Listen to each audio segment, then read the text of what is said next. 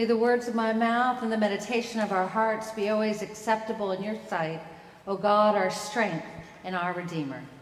Amen. Some of you may have heard the phrase, what doesn't kill you makes you stronger, and the skeptical reply as well, except for a bear. A bear will kill you. That's not the vision of the great prophet Isaiah today.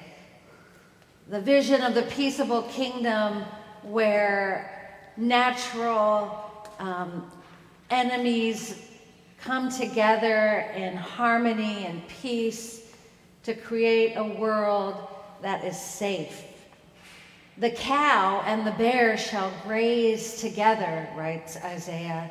Their young shall lie down together, and the lion shall eat straw like an ox. This beautiful vision is given voice millennia later in the prophet John.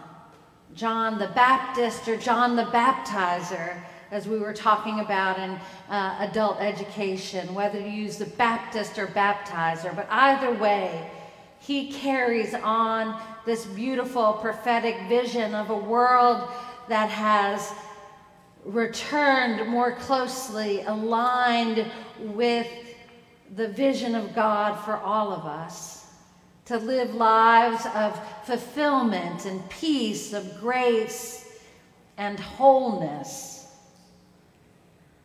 John the Baptist, in proclaiming this vision, does it in a very fiery way, as prophets are wont to do.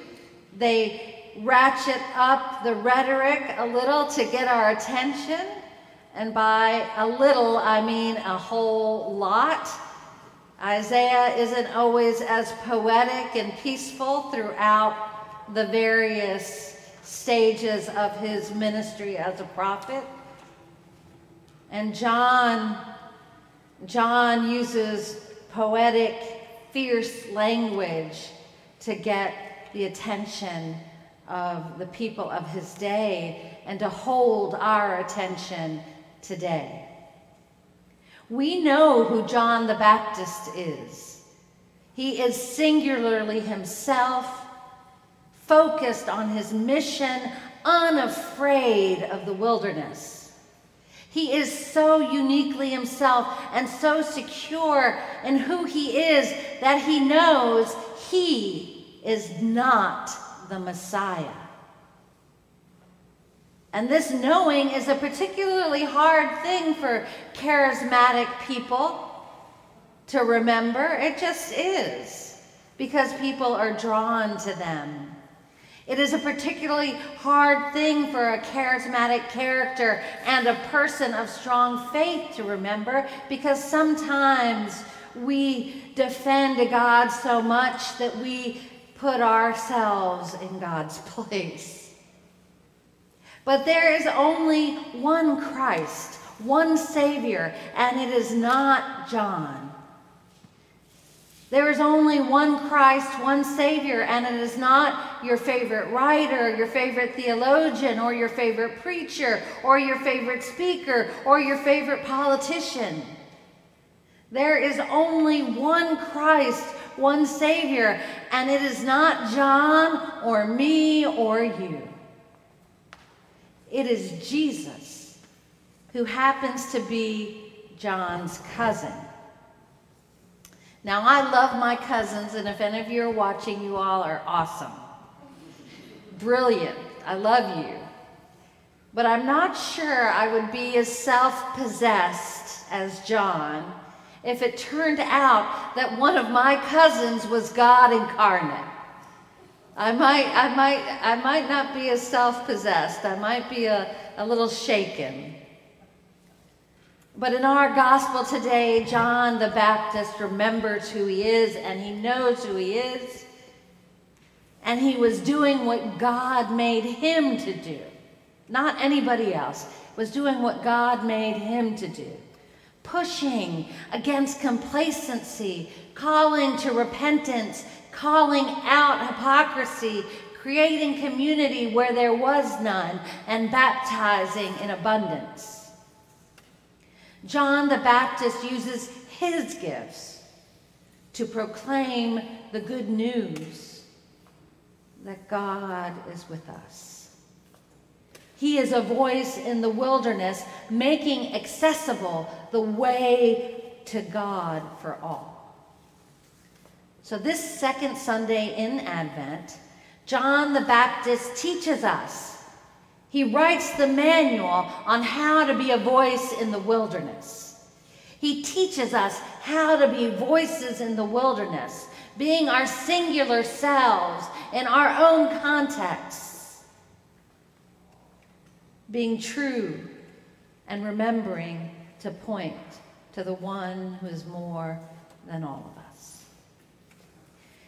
how to be a voice in the wilderness. John says, use, or John shows us to use our unique gifts to proclaim the good news and to make accessible the way of God for all. He teaches us that being a voice in the wilderness is part of discipleship that crying out in the wilderness is part of the preparation for Christ's coming, that being our singular, un poco loco, a little crazy selves, a little out there, is one of the best spiritual practices for, for incarnating hope. And this is an age old Advent best practice. Stay humble, yet be bold. Stay faithful and a bit strange. Stay true to yourself and to God's dream for you. Make a way, point the way for Christ in this world. The biblical scholar Stanley Saunders wrote about John that John calls us toward the wilderness, a place of danger and testing, but also the place where Israel was formed, where God's provision and care was demonstrated, and the people grew ready for God's promises. In the wilderness, away from all the trappings of human traditions and powers, we may see and hear God's call more clearly. John's ministry in the wilderness thus calls the people to remember who they were before their kings started building cities and temples, even before they had kings at all. I just love that.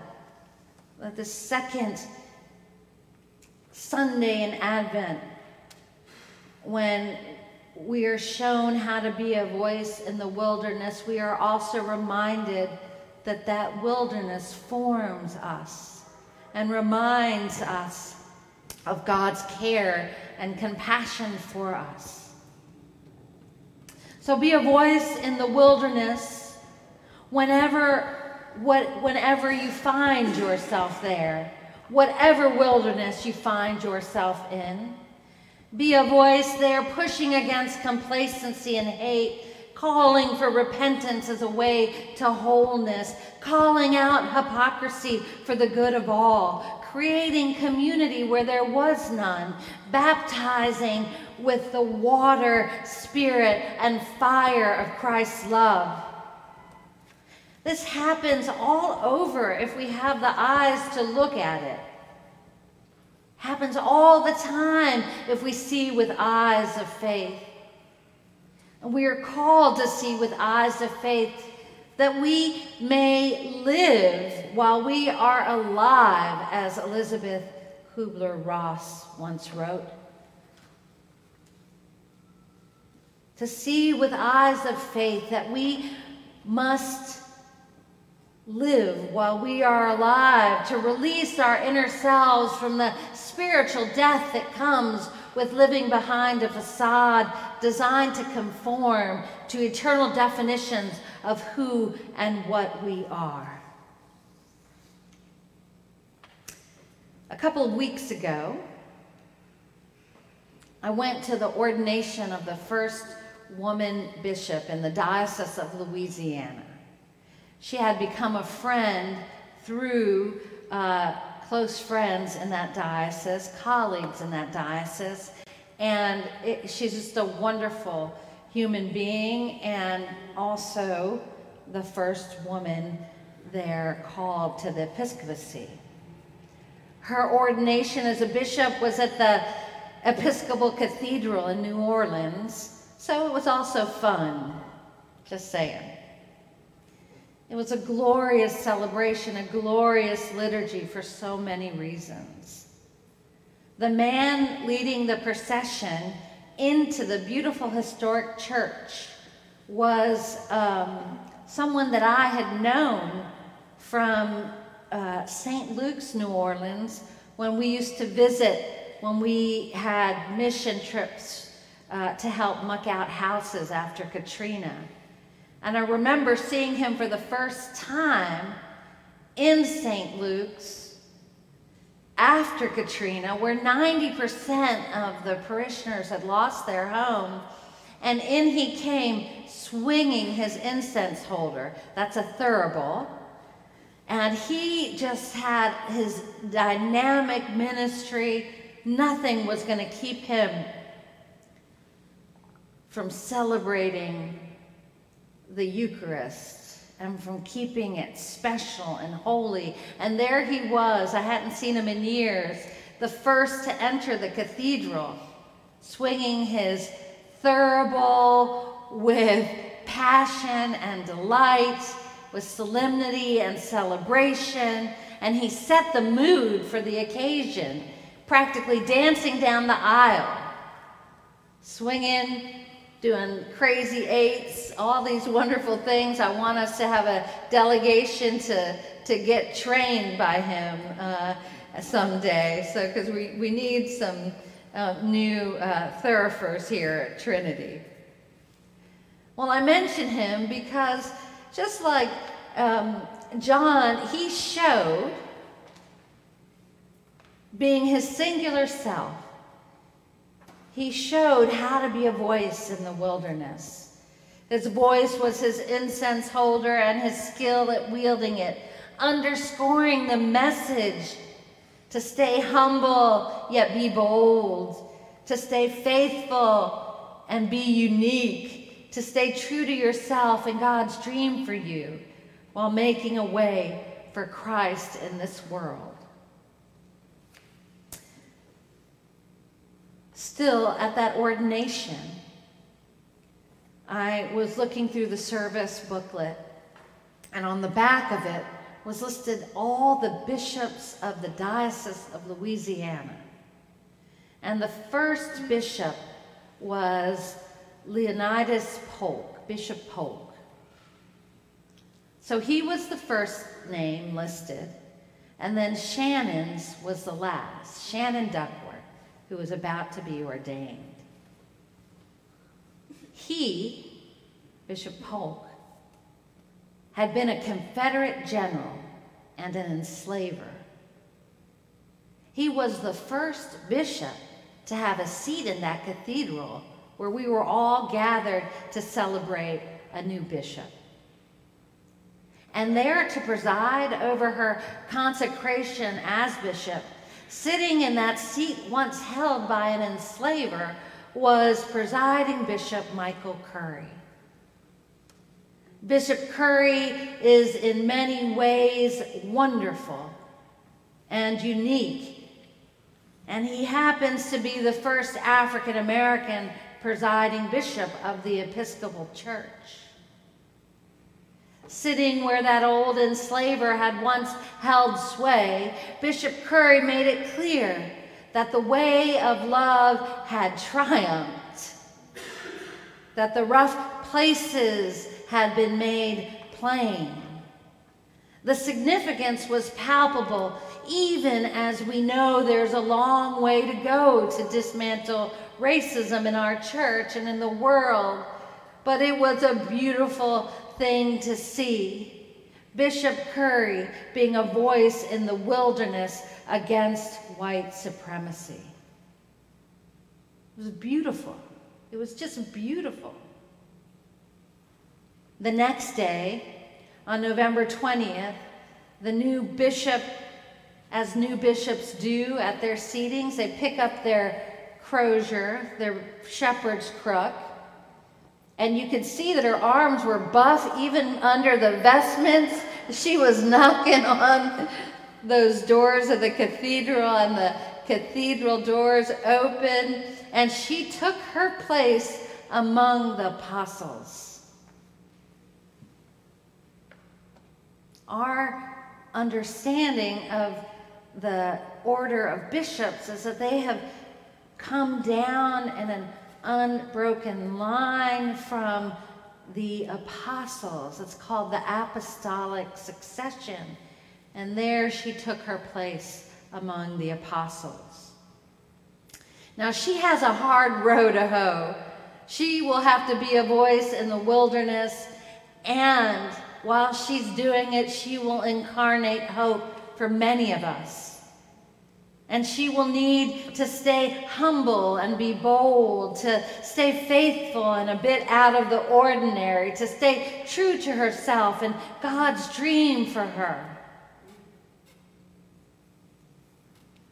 Peter Gomes, great theologian, in his book, The Scandalous Gospel of Jesus, warns us do not get complacent the good news is not status quo. The good news confronts reality. John the Baptist teaches us how to do that. How to be voices in the wildernesses of this world. He teaches us that being a voice in the wilderness is a part of discipleship. That crying out in the wilderness is part of the preparation for Christ's coming. That being our singular, un poco loco selves is one of the best spiritual practices for incarnating hope.